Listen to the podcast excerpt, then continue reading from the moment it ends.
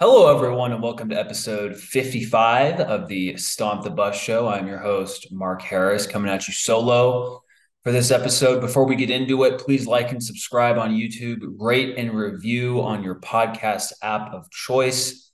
Uh, that is apparently pretty helpful for uh, any level of show, but especially for uh, a small show like this one.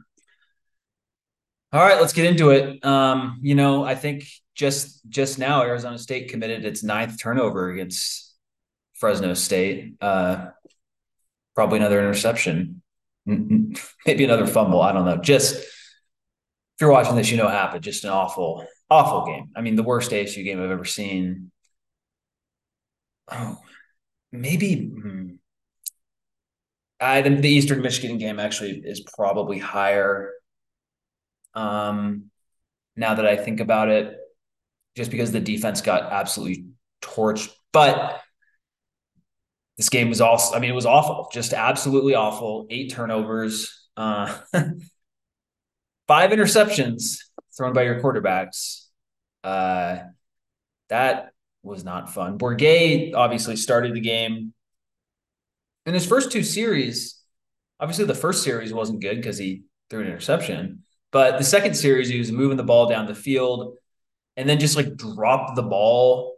Uh, like dropped the ball. I, I didn't get a good look at the play in the stands, but he dropped the ball, and as he was going to get it, he like twisted his ankle or something, and so now he's out for this game. But that brought in Drew Pyne and I mean, if you want to blame one person for the loss on Saturday to Fresno State, you blame Drew Pyne Um, I mean, he had four turnovers. There's no like, and I get like people are saying, oh, you know, he he's rusty because he hasn't played. And dude, you are a Division One quarterback, a former four star recruit. You can't just fumble the ball every time you get hit, and that's what happened. The first, uh, the second, second and third turnovers of this game, Drew Pyne sacked, loss of five yards, fumbled. Next series, Drew Pyne sacked, loss of 14 yards, fumbled. So there you go. Like that put you down 13 to nothing like that. And even then, you know, you still had a chance later on in this game, but somehow it was only 16 to nothing at half, but just got worse in the second half. Drew Pyne throws another interception. Um, and you get Tevin White runs, fumbles, and then interception from 20 years Conover. Uh, love ESPN. Love, love ESPN. And then I don't know, maybe I missed a fumble somewhere in there, but it was a disaster. This was a disastrous, disastrous game. Um, I don't blame a lot of this on Dillingham, but I do. I mean, you're the head coach. Like, if you lose 29 to nothing, you, you take some of the blame, at least 10 to they're 15, 20%. Uh, I don't think it was like, oh, he didn't have them ready to play. I don't, I don't know. I think there was just, I mean, when you have eight turnovers like that, there's some bad luck involved. But man, like it's just this team. I mean, the offensive line injuries are just so evident. And to me, where they stood out the most actually was when ASU got it close to the Fresno State end zone. And obviously, they threw it on the last play and didn't get it. Uh, they ran the ball like three times before that from like the three or four yard line and they couldn't they couldn't get any push at all. Like they were lucky to get a yard. And so it's it's really like they're playing offense with one hand tied behind their back but at the same time it can't look like that. It can't. And so i'm happy that dillingham is you know he's been calling plays at practice this week. I'm happy he's going to do it entering this game you know? You just can't have a repeat of that. And it's not like it's going to be the difference in, in winning the USC game. Like that's not going to happen. But you need to just look like a I don't know competent. Maybe maybe that's too much to ask for, but just like you need to look like like a college football team. I guess like you can't just continue the, what we've seen for the last six quarters. That cannot continue. Um, I don't think it will, but man, it was it's just tough. It's just so the program just this is this feels like the nadir, you know, and I don't know, I don't know if it really is rock bottom though. You know, that's the problem. Like I was talking to a friend in the stands, like, is this rock bottom? Like, it's hard to say it's it's definitely rock bottom because USC is coming to town next week. So maybe the only difference is we we expected to lose to USC anyway, so a loss wouldn't hurt as bad. I think that's fair logic, but you know, seeing your team just lose by double digits for the third straight game in a row, like that's not you can rationalize it all you want, but it's still just tough to swallow. And with the injuries, I mean, it looks like there's some, you know, uh, Jalen Conyers is returning. Obviously, Drew Pyne uh, had a muscle injury. Looks like that's not going to be super something that's super bad, but if it limits him even more, I mean, this is this is what I was saying about. I think the one the one thing Colton and I have been 100 percent right on so far. And look, we both picked picked ASU to go six and six this year. Obviously, that's not going to happen. But the one thing we were both right on last episode was calling out the people who wanted Rashada bench because clearly Rashada is not the problem. Clearly Dillingham made the right choice with who the starting quarterback is. Like, you know, we can we can lust over, you know, Trenton Bourguet's success. It's legitimate success that he had last year, but I think people remember the Washington game which he was incredible in that game. There's no, nothing to take away from him. I think people remember that game in the Colorado game and the Territorial Cup. I'll, I'll, give him credit, even though there were turnovers in that game in the Territorial Cup as well. He moved the ball. Uh, those were good games of his, but Colorado, I don't care that they beat Colorado. Like, like that was a terrible team. Uh, and then against U of A, you still lose. But in the other games, it's not like he wasn't good against Oregon State or Washington State. And he put up good, he had a good second half against UCLA, but that game was also like that was never in doubt for the Bruins. That that was a lot of garbage time stats. So I just I think that's twisted people's view on Bourguet. And I, you know, look, I say that like I would rather have Bourguet being the starter versus USC than Pyne right? Like I'm not going to deny that at all. But I, you know, I, am sorry, like Rashada was the right choice. Like Rashada, he hasn't been perfect, no, but you know, like we said, if Guillory catches that pass against Oklahoma State, it might have been a different game. So we can't, we you know, like with Rashada, you at least the offense looks somewhat competent. With everyone else, it's been just insane amounts of turnovers. So you know, like obviously, like if we played the Fresno State ASU game 10 times, they wouldn't turn over eight times each game. But still, like it, they only play one game and that's what happened. And so that's why I'm, I mean, you know, of course, Rashada is now injured with an undisclosed injury for the whole rest of the, it's not, it's not the rest of the season, four to six weeks, but feels like the rest of the season, most of the rest of the season. And so they say they're going to redshirt him. I like that just as long as you know he's coming back. Um, and who knows what on that front, man? Like the NIL situation doesn't seem that good. The fan support is just at an all time low. It feels like I'm going to get into some of the, you know, why, how ASU could fix this very quickly, but they don't. Uh, anyway, and then Pyne, I mean, look, I mentioned Pyne was absolutely terrible in that game. And like we said in the last episode, guess what? Pyne isn't playing behind Notre Dame's offensive line anymore. So it showed. It really showed. Like this guy has was not used to just like high levels of pressure, which I can't blame him. Like, don't get me wrong. I would fumble the ball a bunch of times in that situation too. But the difference is I'm I haven't, you know, been a starting quarterback at Notre Dame in the past. Like he needed to be better. Like Conover, whatever. Like he's the fourth string quarterback. Um, I mean, and we might see a good chunk of Conover for the rest of the season too. So, but Pyne just has to be better, and he can't. He can't just fumble the ball when he gets hit. That can't happen.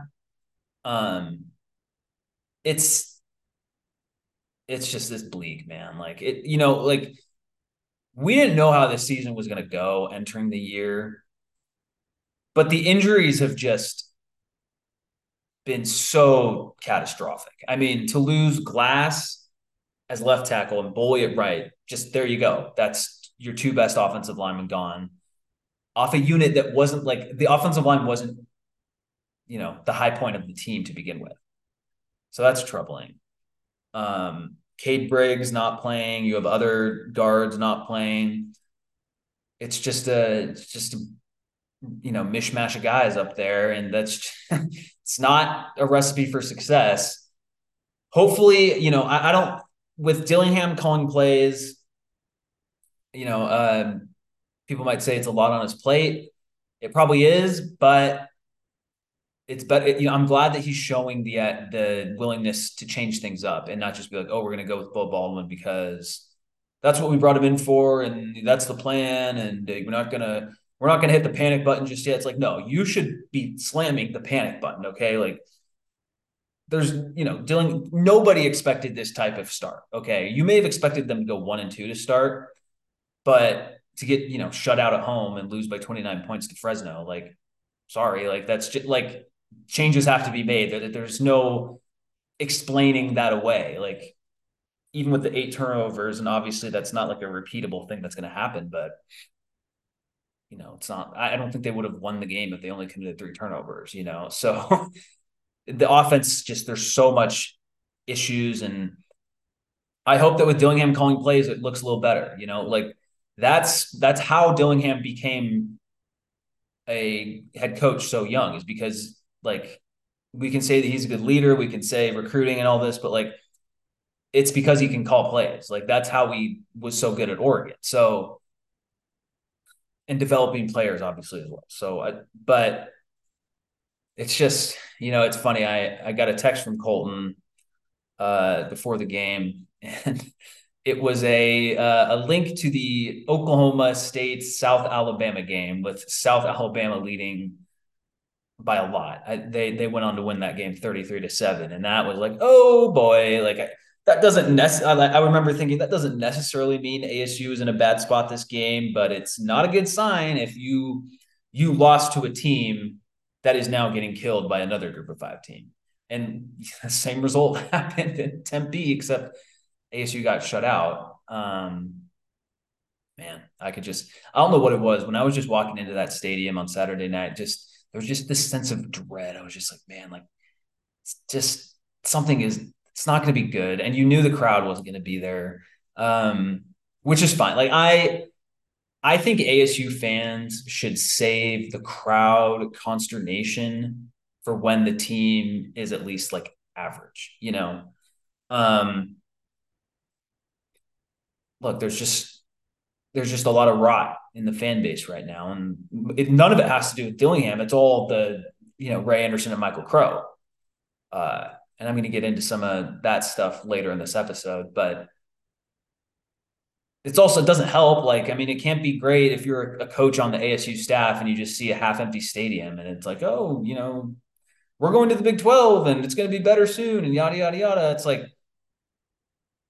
you know they don't like it though. I mean, you know the coaches don't like it, but they also can't. I mean, they can't say anything. Like, sorry, like you guys, like you guys. First of all, you know what you were coming into at ASU. Like, again, we're not in a small town, you know, where ASU is the absolute number one option, and when you combine that with the just deep, deep levels of mistrust fans have with the administration, the sports administration, and you add in a team that isn't that good, then this is what you get. And so uh, it's just it's just one big poop tornado, you know. other than the defense, other than the defense, I okay. So the first drive, Fresno State goes right down the field and scores. That was a like I, that was just like a gut punch in the stadium. I was like, oh man, just they they score right away. Like that sucks. But I mean, ASU held them to one more touchdown Uh, it was their it was Fresno's first drive of the third quarter. But other than that, it was all field goals. Eight turnovers, and Fresno State scored 15 points off of those eight turnovers. I mean, I, I thought the defense, like, they played really well, man. Like, and I think a lot of the ratings have them uh pretty highly regarded as well. I, it's it, I don't think it's you know relative. I think they were like 25th or like in the 30s and among one of the metrics that you know, what one of the college football sites that like ranks teams analytically. Their defense ranked like pretty high relative to the rest of the country. And I mean, I can see it. Like they look the, the week before they held Fresno State to zero yards rushing in the first half. This past week, held Fresno State to 69 yards rushing. Now it's a little wait that I hate how college football does that because they sacked Mikey Keene seven times for 65 yards. So either way, like you either took those 65 yardage off the passing game total or off the running game. It's still impressive nonetheless. And it's not like they got gashed on the ground either. I mean, their longest, they gave up a 14 yard run, a 15 yard, but I mean, I don't know, like not that wasn't why ASU was losing the game. Like it was because Keene was completing passes, uh, most again short passes for the most part, other than one uh, touchdown. But like I'm sorry, like I am, th- like the defense has not been the issue this year. It was not the issue against Oklahoma State at all, and even against Southern Utah, it wasn't an issue either because one of those touchdowns was a block punt. So, you know, I I I'm impressed by the defense, and I'm impressed. I, I again, Coach Brian Ward, like he's done a good job. He's done a good job, and anytime you get seven sacks, like that's a fantastic six sacks. It is. Uh, that's a great day for the defense, man. I mean, Prince Dorbah Another wonderful ESPN video that goes off. Prince Dorbah, two sacks. Ro Torrence, two cornerback sacks. I love that. Uh, Shamari Simmons, a sack. And then uh, two other guys got a half sack uh, Josiah Cox and Deshaun Mallory. So I love seeing that, man. Like that was the if if we're talking about you know a silver lining of an absolutely atrocious game, that would be it. And there's a lot of talk of oh has ASU won its only game of the year? Are they going to go one and eleven? I just I just don't I don't see ASU going one and eleven with a defense that is I'm not going to say this good because I don't expect them to like sh- shut down USC or anything like or shut down Washington or Oregon or any of these really good teams that they play. But I do think they're competent. I think they are a very competent defense that is going to put up give up some crooked numbers just because the offense just can't get out of its own way and you know punts the ball super quickly or turns the ball over and you know deep in deep their own territory or something. I mean, to to give up 29 points when your team turns it over eight times, that uh, there has some of those old NFL defenses. You know, I'm a Seahawks fan and before I was born, the 1992 Seahawks, like they had the worst offense in the league and the best defense. I'm not ASU isn't that, but it's that it feels like that type of team right now. Uh, and that's you know again that's a little bit of a criticism of Dillingham and that the offense, like we all expected the offense to be decent, you know, and it's a, it's a criticism of Dillingham. It's also an acknowledgement of just like the injuries. I mean, if you get cluster injuries at a already position of uh, weakness, you know, like there is some, there's not like next man up can only go so far in that scenario. You know, I always, I always chuckle at the next man up mentality because like obviously it does make sense, but there is a line that gets crossed where there's no, you can't next man up, you know, eventually your next man up being a walk on and so we can talk about effort and being, you know, playing smart and all that, but like that only gets you so far when you're a walk on on the field or whatever, like a extremely young offensive lineman or something like that. Like there's, there's only so far all that can go. Uh, so, I mean, depth charts are made for a reason, um, and ASU is proving that. uh, so, I don't expect, you know, my it's weird. I'm gonna get into a gambling talk here, but like my hope with ASU is just that like they cover the spread and you know they could get blown off the field and still cover the spread because USC's like I've seen some places that are like a 33 and a half point favorite. And, you know, I'd love to be like, oh, ASU's going to cover that spread, obviously. But like, eh, I don't know, man. Like, if if it's what if ASU's a 33 and a half point underdog and they say they lose 56 to 21, well, USC covers the spread. So uh it's that's where we're at. And I really wish as a fan, I would much rather have the Cal game this week at Cal than hosting USC. But anyway, to round all that out, like the reason why I don't think ASU is going to go one and eleven is because the defense is competent. I'm not going to go so far and say that they're like good, but they are solid. Uh, and the reason why I, get why people are saying they could go one and eleven is because their schedule is so much tougher than anyone thought it would be entering the season just because the Pac 12, you have teams like Wazoo and Colorado being much better than anyone thought. Now that we've seen a little bit more of Cal, Cal is starting to look more like what I thought the type of team they would be.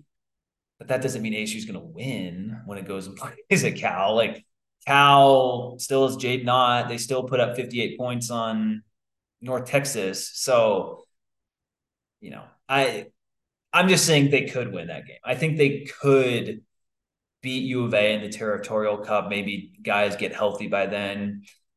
I mean, Jayden de Laura continues to be a very turnover prone quarterback. Like that hasn't changed. And other than that, I don't know. Like maybe Colorado. The only reason I throw out Colorado is because they went to double overtime with Colorado State. So, and I don't know how how deep they are as a team. But that even then, that still feels unlikely just because Colorado will have such an advantage at quarterback. So who knows? But I, I don't think this team's going to go one and eleven. I don't. But but I understand. Like I'm not being like, oh, you're a bad fan if you think they're no. Like I I get it. Like they just got shut out at home by Fresno State, a Fresno State team, by the way, who is good. They're a good team, but they also gave up uh, what 35 points to Purdue and 31 points to Eastern Washington. So like it's not like it's some elite defense. It's not like ASU. It was a lot of ASU getting in its own way. You know, like if Drew Pyne just gets sacked and doesn't fumble, then maybe this game has a different trajectory to it. So it's frustrating. It's really frustrating that we're at this spot. You know, there's it's it's just it, I don't know. It feels like it just feels like there's you need some kind of lucky break to get out of this muck that the program is in. Um, and the people up top don't seem to care, and that is what really bothers me because I, I know you can be mad about certain things that Dillingham has done. For example, hiring Beau Baldwin. Uh, clearly, that hire hasn't been a home run because you wouldn't be shifting play calling duties after three games if it was a smashing success. But if you're Dillingham, you have to do it. Like, you know, throw continuity out the window. I don't care. It you have to have a better product on the field than what it's been. So, you know, it maybe it won't look great, but I mean, if ASU gets to like 21 points against USC, and I know that USC's defense isn't that great, but I mean, ASU get again, they got shut out by Fresno State. So 20 if they get to like 21 points, I don't want to say like, oh, I'll be happy, but like I'll be more encouraged looking at it through the prism of how is this going to affect ASU the rest of the season, if that makes sense. So they just need in order to be like a again, like I said earlier in the show, like look like an actual college football team, even a bad one. They just need the offense. They just it cannot be this bad. And there's, I'm sorry, like I get that Jalen Conyers wasn't playing last game, but I'm sorry, like he's a good player. He's not that good. He's not, a, you know, a 14 point difference. And they did try getting the ball to Badger, but didn't didn't work. I don't know. It wasn't. He had three catches for 26 yards. Like I don't know. Uh, Kyson Brown showed some flashes. I see that Melquan Stovall had one catch for 31 yards. I'm not, I didn't leave the game early, uh, so I didn't see that. But and then Cam Skattebo didn't do a lot on the ground. Can't blame him. But one catch for 11 yards. He needs to be a part, a much bigger part of the passing game when USC comes to town. He has to be a much bigger part because they may not be able to run the ball against USC. You know, again, this line can't get any push.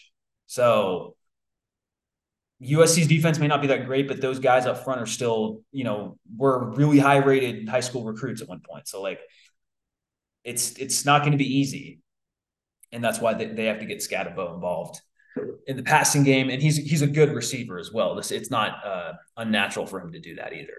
So I've also uh, you know Cartman's going on about uh, having incorporating a lot of motion into the game. I I love that idea. You know, I mean anything anything offensively that you can do to gain some type of an edge to get one more first down to you know get one extra yard whatever it may be it all has to go into this game. You know, it just does. So I, you know, I'm just, uh, uh, I don't know. It's sad because it's like, you know, as an ASU fan, you know, ASU is going to lose. You know that they're going, not only they're going to lose, they're going to get blown out.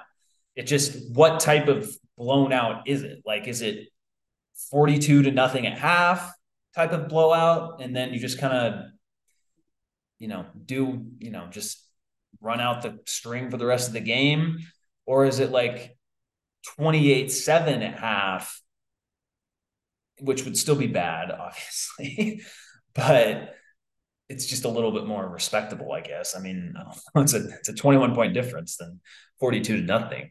Uh, you know, but that's where we're at. Like, we're like, okay, they're going to get blown out. What type of blowout will it be? What will the difference be? Will they actually cover a 33 and a half point spread that's usually reserved for you know, Power Five teams playing FCS teams.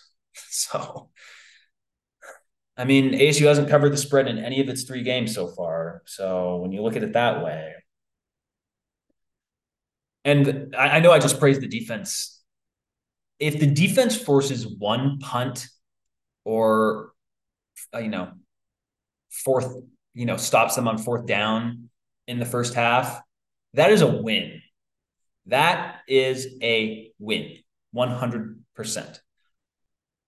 Because, you know, eh, look, I, I maybe one of these safety blitzes, corner blitzes, maybe one of them Williams doesn't expect it, but man, like he can just run away. He can just, you know, like he's gonna be the number one pick in the draft. He's a great player. Like it, it just feels like it's just this feels like uh this would be better reserved for like a preseason high school practice between the 6A team in Arizona that's, you know, like a Chandler, Red Mountain type of team, or a, not Red Mountain, I don't know, one of, one of the powerhouse high schools in Arizona, uh, versus like some team from like Flagstaff where it's like, hey, we're gonna play them. We'll see how we match up. You know, there's no no pressure, whatever. we're gonna lose because they have better players, but you know, we'll we'll at least get some reps in. It's like that's kind of how this game feels. So, you know, I don't really have uh, in terms of a score prediction, 56-21 feels about right. Uh, it does. So that's fun. and I wouldn't I wouldn't blame the you know I wouldn't really change my opinion on the defense because of that you know so that's where we're at in ASU football land but I saw some things later this week that just got me upset I'm going to share my screen here so this is Ralph Amsden, who was on the show prior to the season. This was posted September 17th. Uh, uh, I do not know what day September 17th was, but it doesn't really matter. I think it was the Sunday after the game.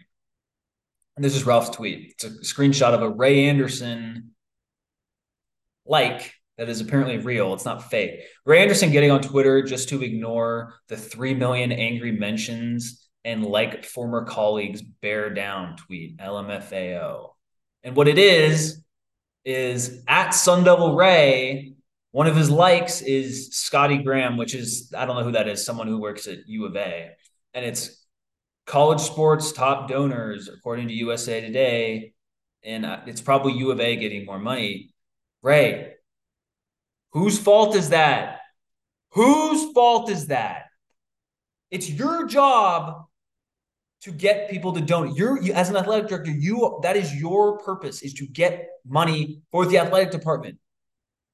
And now you're being like, oh well, U of A, they're doing it much better. It's like, well, maybe that's because you've alienated a good portion of the fan base and you made a terrible hire that set the program back and you didn't recognize it until it was too late because you wanted to give your buddy every possible chance to succeed and it all culminated in a freaking loss to Eastern Michigan last year. So I don't know. Maybe maybe Ray Anderson is only still employed by ASU just so Michael Crow has a punching, you know, someone to absorb the punches from the fan base. But it's just unacceptable behavior. I mean, how just unacceptable. I mean, if you're Michael Crow and you see that your athletic director is liking a, you know, U of A people's stuff about how they're getting more money, like what who's already been doing not a good job, by the way, in the eyes of everyone else, but Michael Crow, apparently. That's what's so frustrating is like it just feels like the light at the end of the tunnel is further away than it should be. Much further away. Because the people at the top clearly just don't care about ASU football the way that they should. You know, they don't. And you have, you know, Chris Karpman, really interesting interview on Bickley and Marotta that would have been Tuesday. He says best thing to happen to ASU football or ASU athletics is for Ray Anderson to not be there. I agree. He also says he's spoken with several quote prominent boosters who aren't giving money to ASU until Ray Anderson is not employed. So, you know, I, I have an interesting reaction to that because for one, it shows that Ray Anderson is literally holding this entire athletic program back. Like it just does. Like you need more money for NIL, everything, and you're not getting it because of one guy. Now, is there a little part of me that is like, hey, rich but donors, it would be great if you just still gave anyway, because like ultimately all these losses still count. Who knows how long Ray Anderson is actually going to be there? And this will help, you know, programs.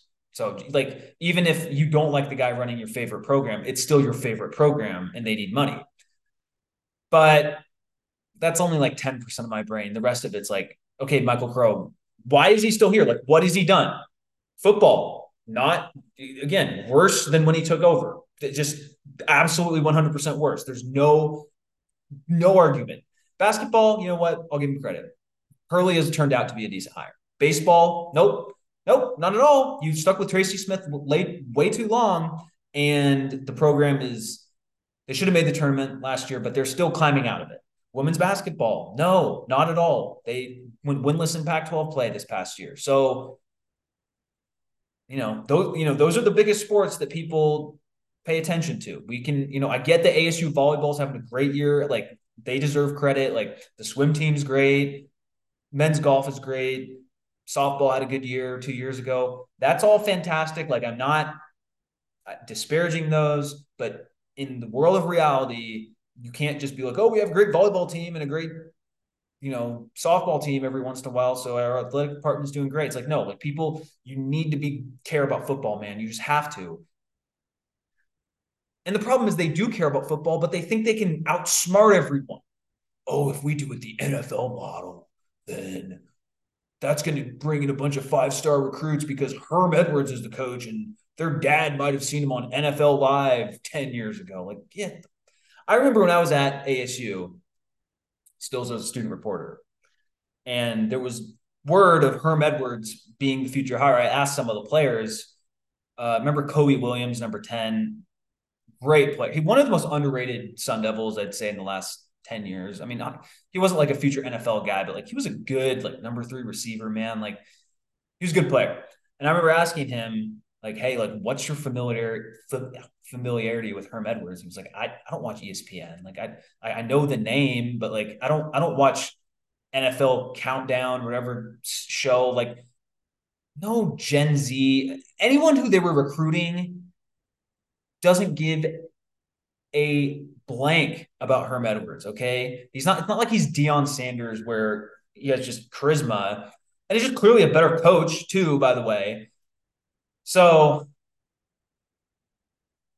it's just that is just like there's literally like honestly it's crazy that the, this solution is so simple it's so simple it's literally staring everyone in the face the entire fan base knows what the problem is the donors obviously know what the problem is in ray anderson the second highest paid ad in all of college sports which is insane insane it's pub. This is co- coming from taxpayer money.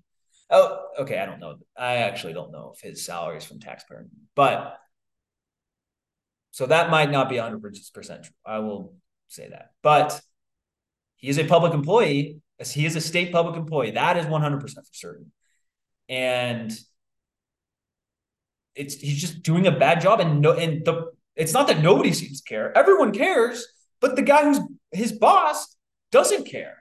And there's no better example of Michael Crow having his head shoved up his ass than this tweet I am going to share on my screen. Now do it again. All right. On the screen now. Oh, whoops, these are the replies to it. On the screen now is ASU bragging about how it is number one in innovation for what the ninth, the ninth year in a row. On its surface, that's fine. Like that's something they should be proud about.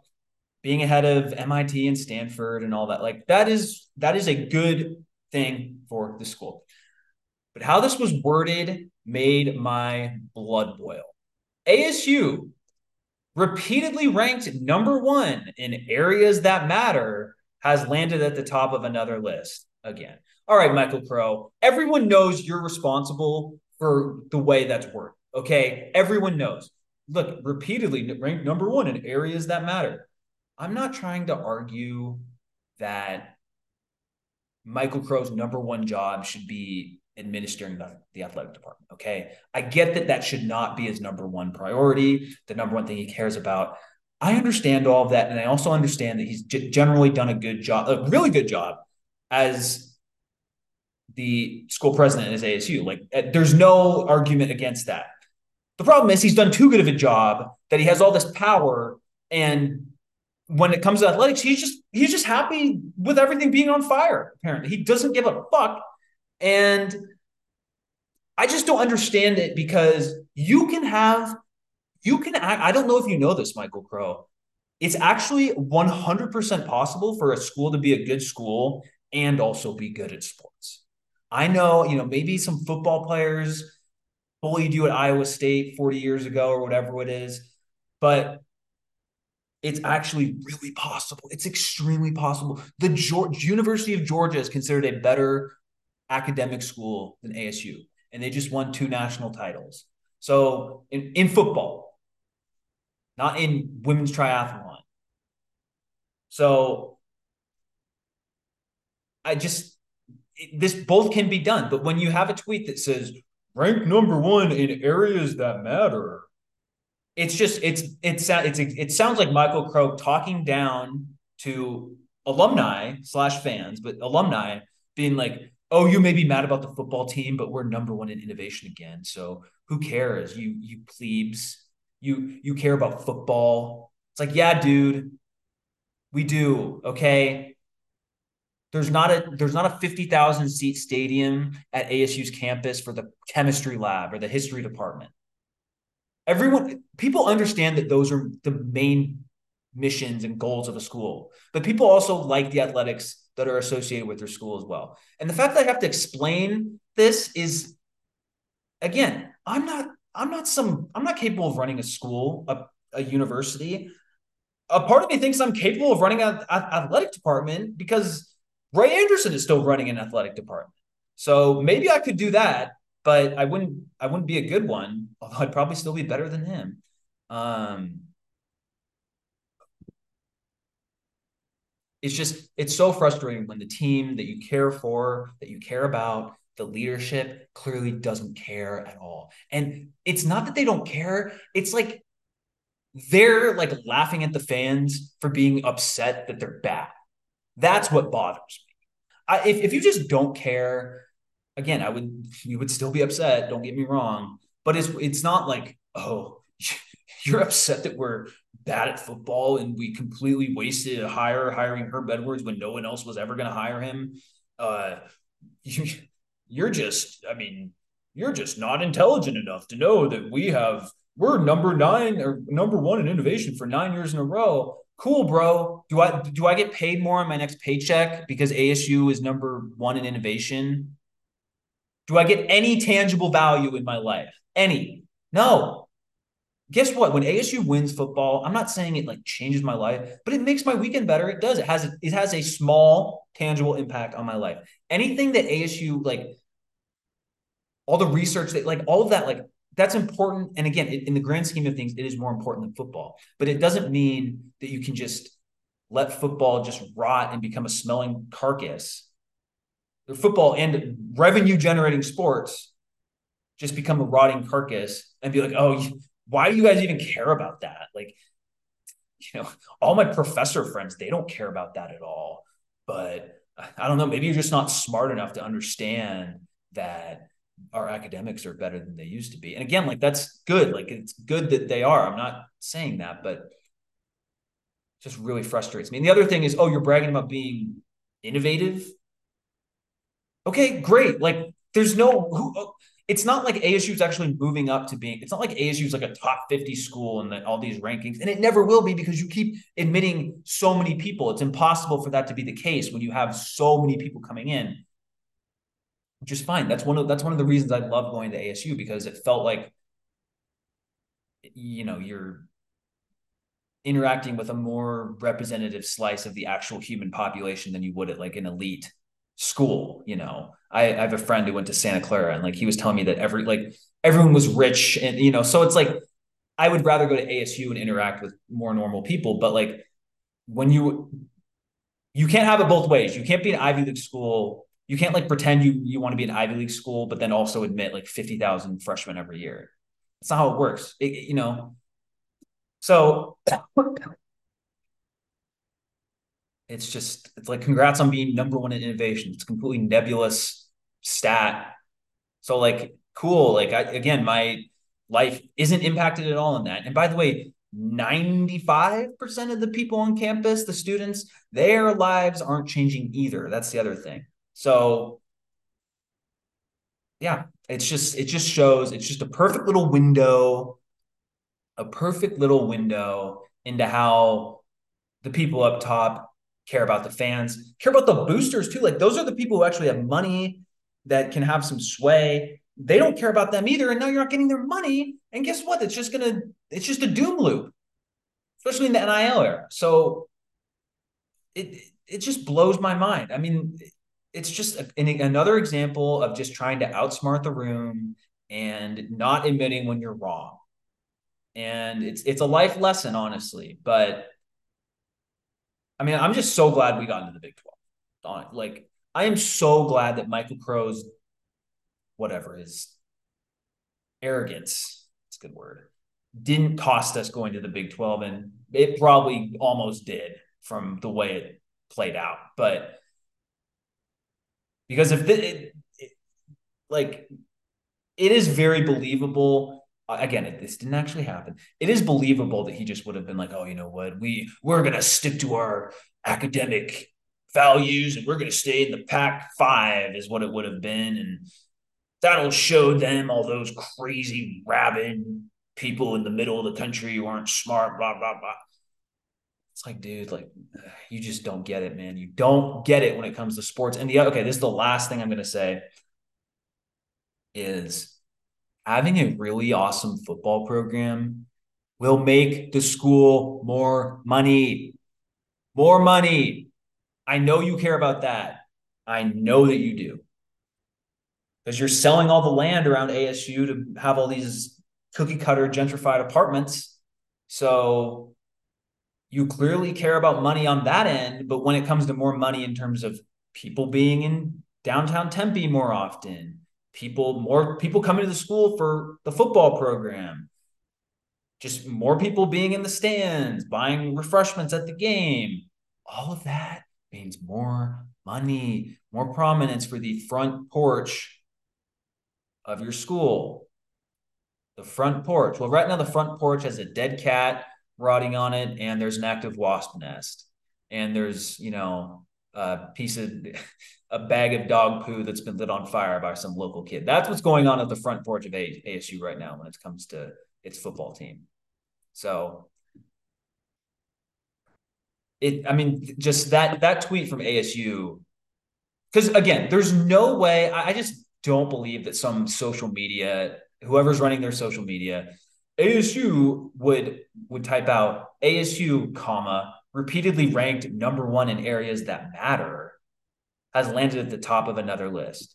That's not being written out by the social media person who's making 45k per year. That's that is coming from someone up top.